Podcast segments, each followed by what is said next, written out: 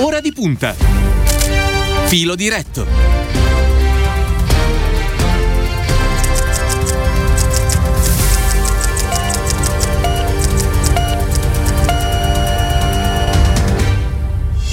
Allora, continua il nostro viaggio quando sono passati 54 minuti dopo le 8. Ancora una buona mattina da parte di Cristiano Bucchi. Nella sezione dedicata per l'appunto al filo diretto parliamo oggi di Covid e demografia, in particolare all'impatto del Covid sulla, sulla demografia. Vi ricordo intanto il numero che avete a disposizione che è il 342 14 26 902 e do il benvenuto ai nostri ospiti che sono il professor Massimo Livibacci. Buongiorno. Buongiorno a lei e agli ascoltatori. Allora, lo ricordo, professore emerito di demografia all'Università di Firenze, fa parte anche dell'Accademia dei Lincei e in collegamento ci ha raggiunto anche la professoressa Chiara Saraceno. Buongiorno. Buongiorno. Eh, sociologa, filosofa, ricordo i suoi studi sulla famiglia, sulla questione femminile, sulla povertà, sulle politiche sociali. Benvenuta a Radio Immagina, professoressa, professoressa Saraceno. Allora, eh, professor Livi Bacci, ehm, prima di iniziare la nostra intervista sulla questione appunto Covid e demografia, mi permetta Intanto una, una domanda, per una, uno, un esperto, uno scienziato come lei che studia la popolazione, ehm, qual è, eh, se c'è naturalmente, la condizione demografica diciamo ideale a livello globale? Beh, a livello globale, a livello del mondo, del pianeta, è naturalmente una situazione più o meno di stabilità di stabilità naturalmente non può essere aritmetica, ci sono degli scostamenti, eccetera, ci sono dei cicli, ma insomma una popolazione che non cresca troppo e soprattutto una popolazione che non diminuisca troppo. Eh, poi non ci sono regole auree per, per uh, dire che c'è una popolazione ottima. Molti studiosi ci hanno provato a definirla, sono rimasti sempre con le pive nel sacco. Quindi meglio dire una popolazione che non aumenta o non diminuisce troppo, che ha dei cicli ma che sia capace poi di assorbire questi cicli con uh, quegli accorgimenti, quelle politiche eh, sociali, economiche che permettono di, di, sopportare delle oscillazioni anche forti. Certo. Professor Vibacci, senta, lei è tra coloro che hanno lavorato alla creazione del sito neodemos.info, giusto? Sì, sì, sì, sì ecco, sono stato uno, de- uno, dei fondatori. Che da diversi e anche anni. La professoressa Saraceno è nostra consigliera. E infatti volevo arrivare a quello, insomma, coinvolgervi entrambi su, su, questo punto. Eh, mi spiegate, magari ecco, iniziamo dalla professoressa anche Saraceno, ehm, come ha inciso la pandemia sulle nascite? Professoressa Saraceno. Beh, questo lo vedremo. si stanno passando Ci vuole del tempo. nove mesi. Vedere? Eh? Aspetti, ecco. professor Livibacci, diceva? No, si può già vedere, perché scusa Chiara, interrompo un attimo, perché sì. oggi su Neodemos noi pubblichiamo un articolo di Giancarlo Blangiardo, che è direttore e presidente uh-huh. dell'Istat. Eh, nel mese di novembre c'è stata una diminuzione del 10% più o meno delle nascite rispetto al dicembre dell'anno scorso e nel, me- del novembre dell'anno scorso, nel mese di dicembre la diminuzione è stata del 20%, quindi eh. già ci sono le avvisaglie di una forte diminuzione. Certo. Scusate. Eh, no, no, era, no, era prego, fond- prego, cioè, quindi sono confermate le previsioni che facevano appunto i demografi ma anche i sociologi che questa crisi avrebbe prodotto un effetto, un effetto negativo su nascite che già non erano particolarmente brillanti. brillanti perché beh, non è come dire sorprendente purtroppo, perché eh, no. questa è una crisi che non, non, ci ha solo chiusi in casa e quindi come dire, costretti a guardarci ed eventualmente dato tempo per fare l'amore. No, eh, ci ha chiusi in casa ma ha fatto perdere drammaticamente il lavoro a moltissime persone. Gli ultimi dati appunto dell'Istat di, di ieri dicono che soltanto nel mese di dicembre se ne sono persi 101.000, di cui quasi tutte donne, allora come si fa a mettere al mondo un figlio quando il lavoro non c'è, si perde, è diventato insicuro? Eh, bisogna anche essere un po', come dire, irresponsabile perché non si sa quale sarà il futuro che si avrà per sé e per i propri figli. Certo, professoressa... I giovani particolarmente colpiti da questa crisi mh, del lavoro. Professoressa Saraceno, a proposito di, di donne, appunto, um, eh, e di donne nell'era post-Covid. Lei ha, ha detto, ha scritto che eh, si rischia di tornare indietro di cent'anni. Eh, è così? Eh sì, non so se dicendo, ma certamente, ma ripeto, i dati di ieri de, sul lavoro sono una dimostrazione, ahimè, di questa brutta profezia, perché eh, la, la, situazione italiana sul, sull'occupazione femminile era già tra le meno brillanti nel contesto dei paesi sviluppati, perché abbiamo un tasso di occupazione femminile eh, comparativamente basso con la crisi si è ulteriormente abbassato perché a differenza che nella crisi del 2008 il, l'occupazione persa è prevalentemente femminile, laddove nel 2008 era prevalentemente maschile e, e quindi le donne sono arretrate rispe- rispetto al mercato del lavoro eh, in, in una situazione che già le vedeva in difficoltà. Si aggiunge, perché i lavori persi sono quasi tutte le occupazioni che sono state più colpite dalle chiusure, eccetera, sono occupazioni che vedono prevalentemente presente donne. Eh, si aggiunga che anche sul versante dei servizi eh, c'è stata una stretta, durante il lockdown c'è stato il periodo della chiusura e quindi eh, sulla, sulle spalle delle famiglie, cioè dei genitori, ma in particolare, ahimè, delle donne, stante la prevalente divisione del lavoro tra uomini e donne, si è, si è, si è aggiunto anche il lavoro, la cura, la, il tempo che di solito veniva occupato da altre strutture, dall'asilo nido alla scuola.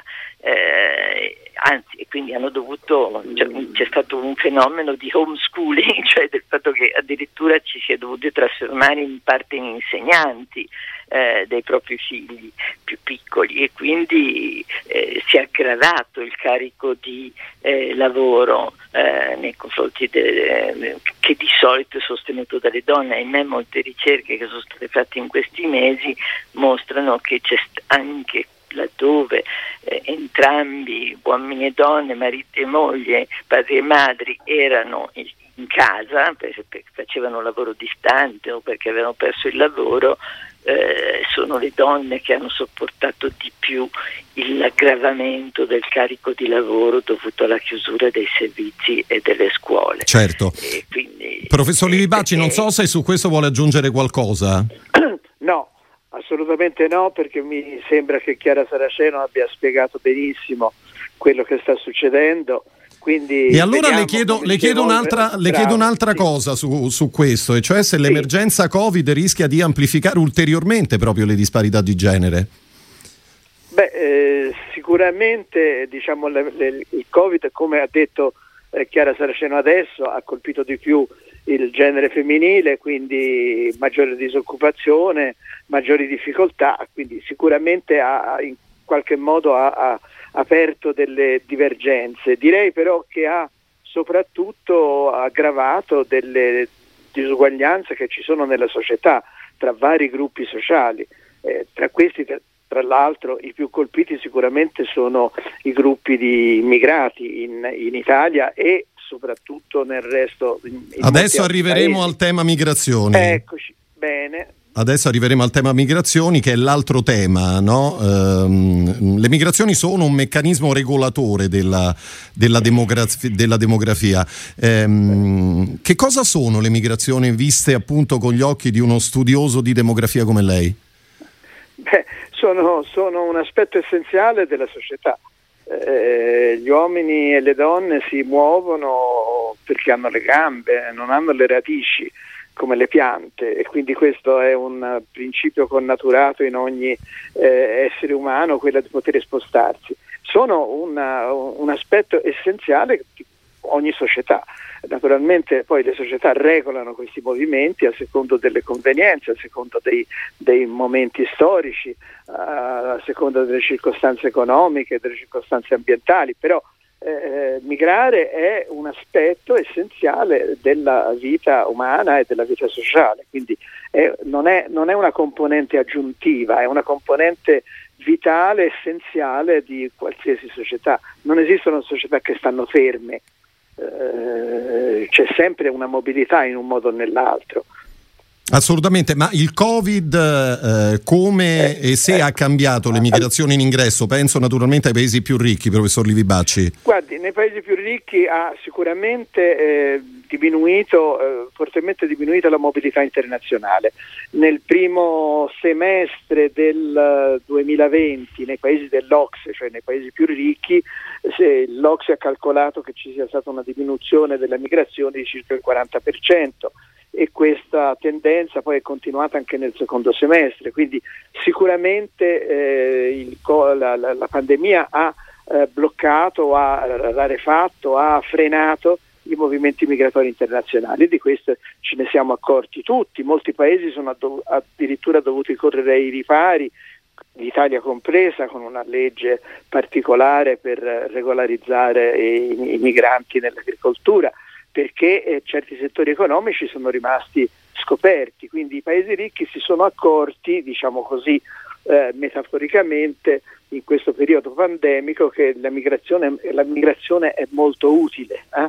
Eh, perché quando non c'è eh, ci sono molte cose che non funzionano, quindi è stata una prova provata che eh, le migrazioni sono un fatto in- essenziale per la vita economica e sociale di ogni paese eh, naturalmente nella loro giusta misura. Questo è un certo, discorso. certo, certo. Professore... Il blocco delle migrazioni, scusi, aggiungo sì, anche beh, che questo ha provocato una di- diminuzione delle rimesse dei migranti e, e quindi ha avuto degli effetti negativi anche sopra i paesi di provenienza. Ci sono paesi che eh, dove il 10 o 15% del, del prodotto lordo nazionale eh, è costituito dalle rimesse dei migranti, quindi un abbassamento delle rimesse eh, significa un peggioramento delle condizioni di vita, delle condizioni economiche dei paesi di provenienza, quindi questo è un altro fattore molto molto importante che non va sottovalutato. Infine ricordo anche che ci sono stati nel 2020 milioni e milioni e milioni di lavoratori che, sono, che l'Ocse ha definito stranded, cioè bloccati, che sono rimasti bloccati nei paesi di immigrazione. Nei paesi del Golfo ci sono milioni di pakistani, di, di, filippini, di bangladesi che non possono ritornare nel paese di origine perché non hanno i passaporti e che sono rimasti bloccati senza lavoro nei paesi di immigrazione. Quindi una serie di circostanze negative per eh, la massa dei, migra- dei migranti. Eh, professor Livibacci, però a questo proposito potrebbero essere come dire, influssi duraturi questi sul, sul fenomeno no. proprio delle migrazioni? Allora, oppure... allora io, io, dico due cose, sì. eh, direi soprattutto due cose. Può darsi che eh, questo sia una, uh, un fatto congiunturale, che passata le, la pandemia le cose ritornino come prima eh, e questo è quello che, o, o meglio, insomma, ritornino in, in, situazioni di normalità, ma può anche essere che eh, questa prova generale eh, della possibilità di bloccare i flussi, di chiudere le frontiere, di mh, mm, chiudere gli aeroporti, eh, di chiudere anche la mobilità interna come è avvenuto in tanti paesi, eh, anche nel nostro paese dove non si può andare da una regione all'altra, sia in qualche modo incoraggi tutti quei movimenti che sono contrari ai flussi migratori. Se si possono bloccare o rallentare i flussi migratori per evitare la sciagura dei migranti che girano per il mondo, lo stesso si potrebbe, e per, e per, e per diminuire le probabilità di essere contagiati dalla pandemia, eh, eh, allora perché non uh, chiudere le frontiere anche per eliminare la criminalità che si muove eh, agevolmente da un paese all'altro. Quindi ho, ho la pa- paura che questo crei un, ulteriore rafforzamento di tutti quei movimenti nativisti. Sì, diciamo un precedente anti, pericoloso, mi passi il termine, professor Livi Bacci. Professoressa Saraceno, uh, che, ne, che, ne, pensa di quest'ultimo punto in particolare che, che sollevava il professor Livi Bacci? No, Quali rischi vede? No, lo, ho lo stesso timore e soprattutto vedo che sta già avvenendo perché eh, la cosa scandalosa che sta avvenendo tra Croazia e Bosnia, anche con l'avvallo del nostro, dell'Italia e, e con l'avvallo dell'Europa, perché addirittura hanno bloccato dei parlamentari europei dentro un paese ne abbiamo, ne abbiamo parlato e, qua non più tardi anche di ieri ma, a Radio Immagina. Ma questo è esattamente il segnale di, quel, di quello che stava anticipando eh, Massimo Livi Bacci, cioè oramai eh, cose che forse prima avrebbero, eh, che succedevano anche, ma che avrebbero prodotto più scandalo e forse non sarebbe stato possibile fermare dei parlamentari europei impunemente da parte di un paese dell'Unione Europea, oggi insomma, sotto l'ombrello della pandemia, dell'emergenza, del fatto che abbiamo altri più importanti problemi da affrontare e così via, passa eh, nello scandalo, eh, come dire, nel, nell'orrore di quello che sta succedendo. C'è un'unica notizia per il nostro paese eh, piccola piccola positiva. Sì, vabbè, mettiamola in evidenza, dramma, insomma, che non è mai male. Nel, no, nel dramma dell'occupazione e soprattutto dell'occupazione femminile, l'unico segnale positivo è che stato, c'è stato un aumento delle, che, quelle che io chiamo regolarizzazioni, perché erano già qui che lavoravano, delle, come dire, della, delle badanti, insomma delle lavoratrici domestiche che sono in regola. È l'unico dato occupazionale che è aumentato, cioè il, la, la necessità di avere una dichiarazione che che bisognava muoversi per lavoro, quindi uscire di casa per andare nella casa dove si lavorava, ha fatto sì che molte famiglie siano state costrette a mettere in regola eh, la propria lavoratrice familiare. Questo, come dire, nel panorama assolutamente buio è un buon segnale. Certo, eh, professoressa Saraceno, ancora una domanda sulla questione femminile. Lei ha detto che bisognerebbe imparare da, dagli altri paesi europei, ha fatto poi, se non ricordo male, un esempio in particolare che è quello dalla Spagna. È ancora valido oggi? Eh, non mi ricordo più a proposito di che, confesso. Della, perché, della parità di genere, ha detto quello è un paese ah, insomma, sì, che ha fatto parità, grandi beh, passi certo. avanti. Sicuramente eh, sia in termini di legislazione civile, quindi diritto di famiglia e dintorni, sia anche in termini di istituti, ma di riconoscimento. Del... L'altro giorno noi ci siamo rallegrati perché finalmente una, eh, c'è una donna a capo di una grande banca, ma in Spagna questo era già successo da un po' di tempo, tanto per fare un esempio, e la parità di genere è molto più, dire, entrata anche a livello culturale, cose che succedono nel nostro paese, per cui si possono fare commissioni che devono parlare del nostro futuro fatte tutte da uomini, come se non ci fossero eh, donne competenti in giro per l'Italia, eccetera, non potrebbero più succedere in altri paesi, non solo in Spagna, cioè non, la, la, coscienza civile sen, senza che si sia raggiunta la parità, però eh, ci sono delle cose che non sono più sopportate non, mm, dall'opinione comune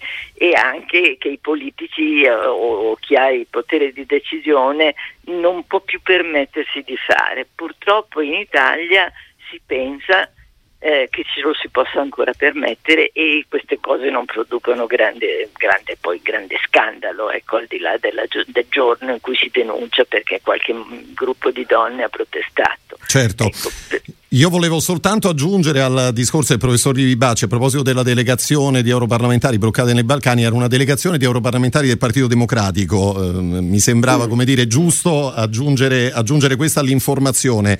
Eh, professoressa Saraceno, lei come guarda al dibattito politico di questi giorni, in particolare a tutta la partita eh, su cui sta lavorando ormai da, da tempo il Partito Democratico? Penso al recovery. Ma po' scoraggiata, se posso esprimere eh, un, un, parere, no, nel senso che eh, avrei voluto che il Partito Democratico certi temi li ponesse con più forza prima. Eh, più, anche più concretezza perché non vedo eh, progetti chiari eh, e finiti, ma soprattutto con più, fosse un stato un po' più protagonista, un po' meno di rimessa eh, rispetto ad esempio a quello che ha fatto Renzi che ha addirittura sparigliato e rotto le carte. E quello che vorrei capire è che cosa, di cosa stanno discutendo davvero nel famoso programma, perché non, non si capisce. E da alcune cose, per esempio, quando sento dire che vogliono rivedere il reddito di cittadinanza, mi preoccupo, mm, perché il reddito di cittadinanza va sicuramente riformato, riaggiustato, perché ci sono delle cose che non vanno, ma non vorrei mai che pensassero di poterlo togliere, soprattutto in un clima come, eh, come questo eh, in cui la povertà sta aumentando, ma anche che cosa fare per tutti questi lavoratori che stanno perdendo il, il lavoro, un'idea di, di formazione, di aggiornamento, di preparare le persone per i nuovi lavori che forse verranno fuori, si spera che verranno fuori con il recovery plan se una volta che venga messo a terra e vengano chiariti bene i progetti nel digitale piuttosto che nel verde e così via. Tutto questo mm, lo vedo ancora molto lontano, molto fumoso e questo mi preoccupa molto. Certo, professoressa Saraceno, grazie per essere stata con noi, io la lascio al suo lavoro, alla sua giornata, a presto. Grazie a voi. Arrivederci e grazie. Professor Livibaci, grazie. chiedo anche a lei naturalmente un, sì. un, un'opinione sul, sul, dibattito politico in corso. Eh, ahimè, eh, non lo so, io sono uno spettatore lontano, eh, vedo quello, ascolto quello che i media ci raccontano eh, temo che siamo impantanati, eh, quindi non sono molto eh, contento né molto ottimista. Ecco, eh, io per, dir, per, dirla tutta eh, sarei stato favorevole ad andare alle elezioni non, non, adesso ma un anno fa, un anno quando c'è stata la crisi e invece ci siamo impantanati in un governo che purtroppo non ha la forza per, per andare avanti. Eh, c'è un motore piccolo, un motore piccolo e una carrozzeria troppo pesante e quindi si stenta. Speriamo in qualche colpo di coda, ma non, non sono molto ottimista. Va ecco. bene, allora io la riporto sui suoi temi prima, prima di chiudere, sì. visto che prima eh, parlava appunto del, della questione migrazione come un, un, fenomeno molto utile in realtà all'economia dei, dei diversi paesi. Le chiedo se secondo lei l'Italia saprà approfittare di tutto questo. Io vorrei che sapesse approfittare perché non c'è dubbio che nei prossimi vent'anni noi continueremo ad avere bisogno di immigrati, lo dice la debole demografia, eh, lo dice il nostro sistema economico, quindi vorrei, spererei che eh, si saltassero, si, ab, si abbattessero degli steccati ideologici, di preconcetti e si facesse una politica di lungo periodo sulla migrazione perché questi sono fenomeni che vanno guardati nel lungo, lunghissimo periodo, non uh, in termini congiunturali, uh, dei prossimi sei mesi o del prossimo anno. Quindi tutto va in qualche modo, una politica va orientata pensando che noi per almeno una generazione continueremo ad avere bisogno di immigrazione e continueremo ad avere immigrati quindi prepararsi per questo in maniera coerente, in maniera non partigiana, anche perché anche le forze che sono anti, anti-migrazione poi sotto sotto sanno benissimo che l'immigrazione è necessaria. Il Veneto non avrebbe i livelli che oggi ha se, se non avesse avuto tanti immigrati e non avesse saputo anche gestirli bene, relativamente bene, nonostante che la maggioranza politica in Veneto sia di colore non favorevole diciamo, all'immigrazione, perlomeno nella, nella superficie. Certo. Quindi aspirerei a questa, un orizzonte diciamo, in cui si prendessero delle linee razionali che non debbano essere cambiate ad ogni cambiamento di governo. Questo è, Va è bene. essenziale. E allora, professor Vivaci, per il momento ci fermiamo qui. Grazie per essere stato con noi. Lo ricordo, eh, professor Livi Bacci, professore merito di demografia all'Università di Firenze. Una buona giornata, a presto. Anche a lei.